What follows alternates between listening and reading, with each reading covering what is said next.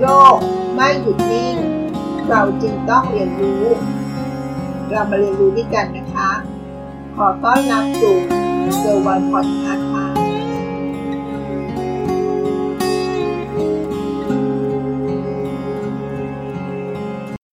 เมื่อพูดถึงรายได้ ก็มักจะคู่กับรายจ่ายอีกตัวหนึ่งเสมอนะคะ นั่นก็คือภาษีค่ะ รายได้กับภาษีมักจะมาคู่กันนะคะ แต่ในวันนี้เราจะไม่ได้พูดถึงรายได้กับภาษีนะคะแต่เราจะพูดภาษีอีกรูปแบบหนึ่งเป็นภาษีมูลค่าเพิ่ม แล้วรายได้อะไรบ้างละ่ะ ที่ต้องเสียภาษีมูลค่าเพิ่ม เรามาเรียนรู้ร่วมกันนะคะ ในหัวข้อชวนคิดวันนี้ก็คือ รายได้ที่ต้องเสียภาษีมูลค่าเพิ่ม มีอะไรบ้างเนาะเชื่อหรือไม่คะว่า ประชากรไทยของเรา เกือบทุกคนเลยก็ว่าได้นะคะ ต้องจ่ายภาษี แต่เป็นในรูปแบบของภาษีมูลค่าเพิ่ม หรือแวดนั่นเองค่ะ ซึ่งถูกเก็บตอนที่เรา จ่ายเงินเพื่อซื้อสินค้าหรือบริการ หากเราสังเกตจะเห็นได้ว่า เจ้าสิ่งนี้ถูกบันทึกเป็นลายลักษณ์อักษรอย่างชัดเจน ในใบกำกับภาษีค่ะ ที่เรารับมาตอนชำระเงินใบเงินแล้วนั่นเอง สังเกตจากการที่เราเข้าห้างไปเลยนะคะ ในห้างสรรพสินค้าถ้าเราซื้อสินค้า เขาจะออกใบเสร็จเล็กๆ ใบนี้ละค่ะ เขาเรียกว่าใบกำกับภาษี ซึ่งถ้าเราสังเกตดูมันจะมีแวดอีก 7%ในมูลค่าที่เราซื้อสินค้านั้นไปด้วย ถูกรวมไปด้วยนั่นเองค่ะคำถามต่อมาก็คือ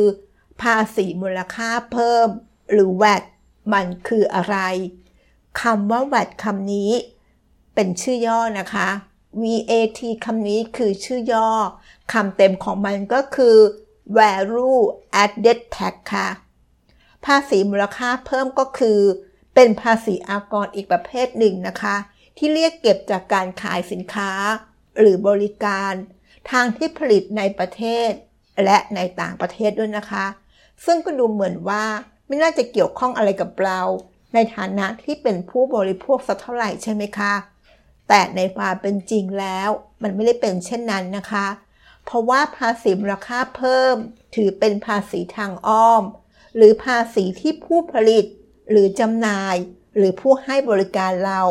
สามารถที่จะยกภาษีส่วนนี้มาให้ผู้บริโภคชำระแทนได้นั่นเองค่ะ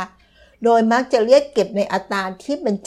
7%ของราคาสินค้าหรือบริการที่เราจ่ายไปนั่นเองนะคะ ซึ่งในประเทศไทยเอง ภาษีมูลค่าเพิ่ม ได้กำหนดไว้ในอัตรา 10%นะคะ แต่ว่าตั้งแต่ปี 2540 เป็นต้นมา คณะรัฐมนตรีก็จะออกพระราชกฤษฎีกา ลดภาษีมูลค่าเพิ่มจาก 10%เหลือ 7%เป็นประจำทุกปี จนถึงปีนี้เลยก็ว่าได้นะคะ ก็หลายสิบปีแล้วใช่ไหมคะ มาดูตัวอย่างการเก็บภาษีมูลค่าเพิ่มให้เห็นภาพที่ชัดขึ้นนะคะ อย่างบริษัทวีสะอาด เขาขายวีราคา 1,070 บาท โดยแบ่งเป็นต้นทุน 1,000 บาทค่ะ และภาษีมูลค่าเพิ่มอีก 70 บาท โดยบริษัทวีสะอาด จะต้องนำส่งภาษีมูลค่าเพิ่ม ให้กับกรมสรรพากรในทุกๆ เดือนด้วยนะคะ มีข้อสังเกตอีกนิดนึงนะคะว่า ภาษีมูลค่าเพิ่มที่เราจ่ายไปนี้ เราไม่สามารถนำส่วนที่เราจ่ายนี้ มาเป็นส่วนลดหย่อนภาษีได้บุคคลธรรมดานะคะ เพราะว่าภาษีได้บุคคลธรรมดา กับภาษีมูลค่าเพิ่ม ถือเป็นคนละตัวกันนะคะคำถามถัดมา ใครต้องจดภาษีมูลค่าเพิ่มบ้างคำตอบที่ง่ายที่สุดเลยนะคะ จดได้ไม่อยากจดค่ะ จริง ๆ และภาษีมูลค่าเพิ่ม เราจดเมื่อไหร่ก็ได้นะคะสำหรับผู้ที่เป็นผู้ขายหรือผู้ให้บริการ แต่ถ้าเป็นตามหลักของกฎหมายเขากำหนดเอาไว้ว่า ภาษีมูลค่าเพิ่ม ก็คือภาษีที่ผู้ขายสินค้า หรือผู้ที่ให้บริการ ที่มีการขายสินค้าหรือบริการ และมีรายได้เกิน 1.8 ล้านบาทต่อปี เขาถูกบังคับนะคะว่า ต้องจดทะเบียนภาษีมูลค่าเพิ่มด้วยค่ะ การจดตรงนี้จำเป็นต้องอยู่รูปของบริษัทหรือไม่ ซึ่งจริง ๆ แล้วไม่จำเป็นนะคะว่าต้องอยู่ในรูปของบริษัท ไม่ว่าเราจะทำธุรกิจในรูปแบบของบุคคลธรรมดา หรือในรูปแบบของนิติบุคคล เราดูที่รายได้นะคะ หากรายได้จากการประกอบธุรกิจนั้น เกินกว่า 1.8 ล้านบาทต่อปี ก็ต้องจดภาษีมูลค่าเพิ่ม และสิ่งนี้ต้องไม่ควรลืมด้วยนะคะ เพราะถ้าลืมก็จะมีผลตามมาอย่างมากมายเลยนะคะคำถามถัดมา แล้วภาษีมูลค่าเพิ่มนี้ เราเก็บจากใครและใครจ่าย ถ้าเรามาดูนิยามของความหมายภาษีมูลค่าเพิ่ม ภาษีมูลค่าเพิ่ม เป็นภาษีที่เรียกเก็บจากผู้บริโภคนั่นเองค่ะ ดังนั้นคำตอบก็คือ ผู้บริโภคเป็นคนจ่ายภาษี คนขายหรือผู้ให้บริการไม่ต้องจ่ายภาษีมูลค่าเพิ่มนี้นะคะ แต่ในบางความเป็นจริงแล้ว อาจจะไม่เป็นเช่นนั้นก็ได้นะคะ เพราะในการขายสินค้าจริง ๆ ผู้ขายแต่ละคนก็จะไม่เหมือนกันถูกไหมคะ เพราะบางคนอาจจะมีรายได้ถึง 1.8 ล้านบาทต่อปี บางคนก็อาจจะมีรายได้ไม่ถึง หรือบางคนอาจจะหลีกเลี่ยงก็ได้นะคะ ดังนั้นบางคนก็อาจจะไม่ได้จดภาษีมูลค่าเพิ่มทำให้เขามีการขาย ในราคาที่ต่ำลงได้ ขณะที่ผู้ที่จดภาษีมูลค่าเพิ่ม ถึงแม้ว่าจะขายราคาเท่ากัน ส่วนที่เป็นภาษีมูลค่าเพิ่ม ก็คือผู้ขายเป็นคนออกเองนั่นเอง แต่โดยปกติแล้วเขาสามารถที่จะผักภาระส่วนนี้ มาให้กับผู้บริโภคเป็นคนจ่ายภาษี แทนได้นั่นเองค่ะแต่ทั้งนี้ทั้งนั้นก็ไม่เสมอไปนะคะ ก็ขึ้นอยู่กับเหตุการณ์หลาย ๆ อย่าง ประกอบกันด้วยค่ะ แล้วใครถือเป็นผู้บริโภคล่ะ เพื่อความเข้าใจง่าย ๆนะคะ ผู้บริโภคก็คือคนที่ไม่ได้จดไว้นั่นเองค่ะไม่ว่าจะเป็นคนทั่วไปพนักงานบริษัท รวมไปถึงบริษัทห้างร้านที่ไม่ได้จดบัตรด้วยนั่นเองค่ะ ใครเป็นผู้ขายหรือผู้ให้บริการคำถามนี้ก็น่าสนใจนะคะ ผู้ขายหรือผู้ให้บริการนั้น เขาไม่ต้องเสียภาษีมูลค่าเพิ่มตามหลักการของเขานะคะ ก็คือผู้ที่ขายหรือให้บริการที่จดแวดหรือจดภาษีมูลค่าเพิ่มแล้วนั่นเอง ซึ่งอาจจะเป็นทางในรูปแบบของบุคคลธรรมดา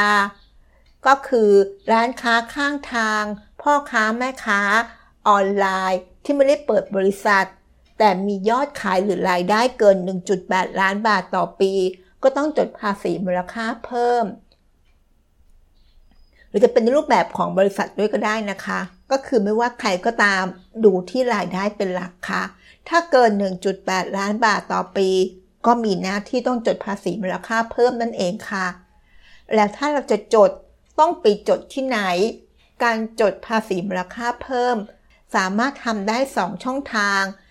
ช่องทางที่ 1 ก็คือไปติดต่อโดยตรงกับสัมภากร ตามเขตพื้นที่สาขาได้เลยค่ะ ส่วนช่องทางที่ 2 ก็สามารถจดทะเบียนผ่านอินเทอร์เน็ต ที่เว็บไซต์ของกรมสรรพากรโดยตรงก็ได้ค่ะ ก็สะดวกดีนะคะ ถ้าจดผ่านเน็ต โดยการไม่จดทะเบียนภาษีมูลค่าเพิ่ม เมื่อมีรายได้ถึงเกณฑ์นั้น ถือว่ามีความผิดตามกฎหมายนะคะ ถ้าหากถูกตรวจสอบพบ นอกจากต้องเสียภาษีต้องชำระแล้ว ผู้ประกอบการ อยังมีหน้าที่ต้องจ่ายเบี้ยปรับ ซึ่งมากที่สุดก็คือ 2 เท่าของภาษีที่ชำระนะคะ และก็ต้องเสียเงินเพิ่ม 1.5%ต่อเดือนของภาษีต้องชำระด้วยค่ะ จดแล้วต้องทำอะไรบ้างล่ะคำถามนี้ก็น่าสนใจนะคะ หลังจากที่เราจดทะเบียนภาษีมูลค่าเพิ่มแล้ว ผู้ประกอบการมีหน้าที่ดังต่อไปนี้นะคะ 1. จะทำใบกำกับภาษีเราคงคุณแล้วใช่ไหมคะตอนที่เราซื้อสินค้าเขาก็จะออกไปกำกับภาษีเล็กให้เรานั่นแหละค่ะก็จะเป็นหน้าที่ของผู้ขายหรือผู้ให้บริการของเรานั่นเองค่ะ โดยต้องออกให้ทุกครั้งเมื่อมีการขายสินค้าหรือให้บริการ และก็เกิดจุดความรับผิดชอบทางด้านภาษีตามมาด้วยนะคะ 2. นอกจากจะทำใบกำกับภาษีแล้ว อยังต้องจัดทำรายงานที่เกี่ยวข้อง รายงานภาษีซื้อ รายงานภาษีขาย และรายงานสินค้าคงเหลือ และวัตถุดิบประกอบด้วยนะคะ และประการที่ 3 ต้องนำยอดภาษีขาย ที่เราได้จ่ายออกไป มาหักด้วยภาษีซื้อที่เราได้จ่ายไปนะคะ แล้วก็นำส่งภาษี มูลค่าเพิ่มด้วยแบบ แบบพอพอ30 ในทุกเดือนภายในวันที่ 15 ของเดือนถัดไปนะคะ นั่นก็คือข้อกำหนดเกี่ยวกับภาษีมูลค่าเพิ่มนะคะ ในการพิจารณาเรื่องนี้ ที่เกี่ยวกับภาษีมูลค่าเพิ่มให้เราแยกรายได้ออกเป็น 2 ประเภทด้วยกันนะคะ ประเภทที่ 1 คือรายได้ที่รับการยกเว้นภาษีมูลค่าเพิ่ม กับประเภทที่ 2 รายได้ที่ต้องนำมาเป็นฐานคำนวณภาษีมูลค่าเพิ่ม เนื่องจากตามกฎหมายแล้ว มีเงินได้บางประเภทที่รับการยกเว้น ไม่ต้องนำมารวมคำนวณเป็นฐานในการเสียภาษีมูลค่าเพิ่ม หรือแวดนั่นเองค่ะ ซึ่งถูกกำหนดไว้ในมาตรา 81 แห่งประมวลรัษฎากร เช่น การขายพืชผลทางการเกษตร การขายสัตว์ การขายปุ๋ย การขายปลาป่น อาหารสัตว์ การขายหนังสือพิมพ์ นิตยสารหรือตำราเรียน การให้บริการตามสัญญาจ้างแรงงาน การให้บริการเช่าอสังหาริมทรัพย์เหล่านี้เป็นต้นนะคะ ดังนั้นถ้าเงินได้ที่รับนั้นเป็นเงินได้ที่รับการยกเว้นภาษีมูลค่าเพิ่มแล้ว ก็ไม่ต้องนำเอาส่วนนี้มารวมคำนวณภาษีมูลค่าเพิ่มนั่นนะคะ สมมุติมาดูตัวอย่างประกอบ เพื่อให้เห็นภาพได้ชัดนะคะ ว่าถ้าเรามีรายได้หลายอย่างหรือหลายประเภท รายได้ประเภทไหนได้รับการยกเว้น รายได้ประเภทไหนที่ต้องเสียภาษีมูลค่าเพิ่มนะคะ ตัวอย่างสมมุติว่าได้รับเงินเดือนจากบริษัท ปีละ2ล้าน4แสนบาท และก็มีรายได้จากค่าเช่าอาคารพาณิชย์ อีกปีละ6แสนบาท นอกจากนี้แล้วนะคะ ยังมีเงินได้จากการเป็นวิทยากรรับเชิญ อีกปีละ1ล้าน2แสนบาท ทั้งหมดมีอยู่ 3 หมวดด้วยกันนะคะ ก็คือเงินเดือน ค่าเช่า และก็ค่าวิทยากรนะคะ เราก็มาพิจารณาดูนะคะว่า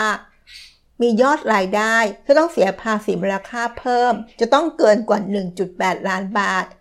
ตามที่เราได้กล่าวไปข้างต้นนะคะ เรามาดูแต่ละรายได้ หรือแต่ละประเภทกันนะคะว่า เข้าเกณฑ์ที่ต้องจ่ายภาษีมูลค่าเพิ่มหรือไม่ มาดูรายได้ส่วนแรกก่อนนะคะ รายได้ที่เป็นเงินเดือน2ล้าน4แสนบาทต่อปี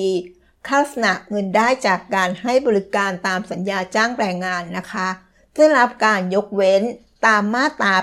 81 วงเล็บ1วงเล็บทอทหาร แต่งกมลรัศดากร ดังนั้นจึงไม่ต้องนำเงินเดือนที่รับมานี้ ก็คือหมวดมาตรา 40 วงเล็บ1มารวมคำนวณเป็นฐานภาษีมูลค่าเพิ่มนั่นเองค่ะ เรามาดูรายได้ส่วนที่ 2 นะคะ ค่าเช่าอาคารพาณิชย์ อีกปีละ6แสนบาทเข้าสนะเงินได้จากการให้บริการเช่าอสังหาริมทรัพย์ ซึ่งได้รับการยกเว้นตามมาตรา 81 วงเล็บ 1 วงเล็บต่อเตา แห่งประมูลรัษฎากรนะคะ ดังนั้นรายได้ส่วนนี้ก็ไม่ต้องนำมาคำนวณเป็นภาษีมูลค่าเพิ่มเช่นกันค่ะ รายได้ส่วนที่ 3 นะคะ เงินได้จากการเป็นวิทยากรรับเชิญ อีกปีละ1ล้าน2แสนบาท เข้าสนัเงินได้จากการรับทำงานให้ ตรงตามมาตรา 40 วงเล็บ 2 แห่งประมวลรัษฎากร ซึ่งไม่รับการยกเว้นภาษีมูลค่าเพิ่มนะคะ ดังนั้นต้องนำเงินได้ส่วนนี้มารวมคำนวณเป็นฐานของภาษีมูลค่าเพิ่มด้วยนะคะ แต่ว่าเงินได้ส่วนนี้ ถือเป็นว่ามีมูลค่าเพิ่มเพียงแค่1ล้าน2แสนบาท เนื่องจาก ผู้ประกอบการได้รับการยกเว้นไม่ต้องเสียภาษีมูลค่าเพิ่ม จากการประกอบกิจการขนาดย่อม ที่มีมูลค่าของฐานภาษี ไม่เกิน1ล้าน8แสนบาทต่อปี ตามมาตรา 81 ทับ1แห่งประมวลรัษฎากร ประกอบกับพระราชกิจสฎีกาออกตามความในประมูลรัษฎากรว่าด้วยการกำหนดมูลค่าของฐานภาษีของกิจการขนาดย่อม ซึ่งรับการยกเว้นภาษีมูลค่าเพิ่ม ฉบับที่ 432 ในปี 2548 ดังนั้นจึงไม่ต้องนำมาเสียภาษีมูลค่าเพิ่มแต่อย่างใดนะคะ เพราะรายได้จากการเป็นวิทยากร มีมูลค่าต่อปีแค่1ล้าน2แสนบาท ยังไม่ถึง1ล้าน8แสนบาทนะคะ ก็ไม่ต้องมาเสียภาษีมูลค่าเพิ่มนั่นเองค่ะ แต่ถ้าในทางกลับกันนะคะ เงินได้จากการวิทยากรรับเชิญ อันลักษณะเงินได้จากการรับทำงานให้ ตามมาตรา 40 วงเล็บ 2 แห่งประมวลรัษฎากร ซึ่งไม่รับการยกเว้นภาษีมูลค่าเพิ่ม ในปีภาษีนั้นมีจำนวนเกินกว่า 1.8 ล้านบาทนั่นเองค่ะ ก็จะต้องเสียภาษีมูลค่าเพิ่มด้วยนะคะเราจะต้องยื่นคำขอจดทะเบียนภาษีมูลค่าเพิ่มนั้น ภายใน 30 วัน นับแต่วันที่มีมูลค่าฐานภาษี ในการประกอบกิจการเกินมูลค่าของฐานภาษีของกิจการขนาดย่อมด้วยนะคะ และจะต้องเสียภาษีมูลค่าเพิ่ม ในอัตรา 7%จากยอดรายรับ ที่เกินกว่า1ล้าน8แสนบาทนี้เป็นต้นไปนะคะ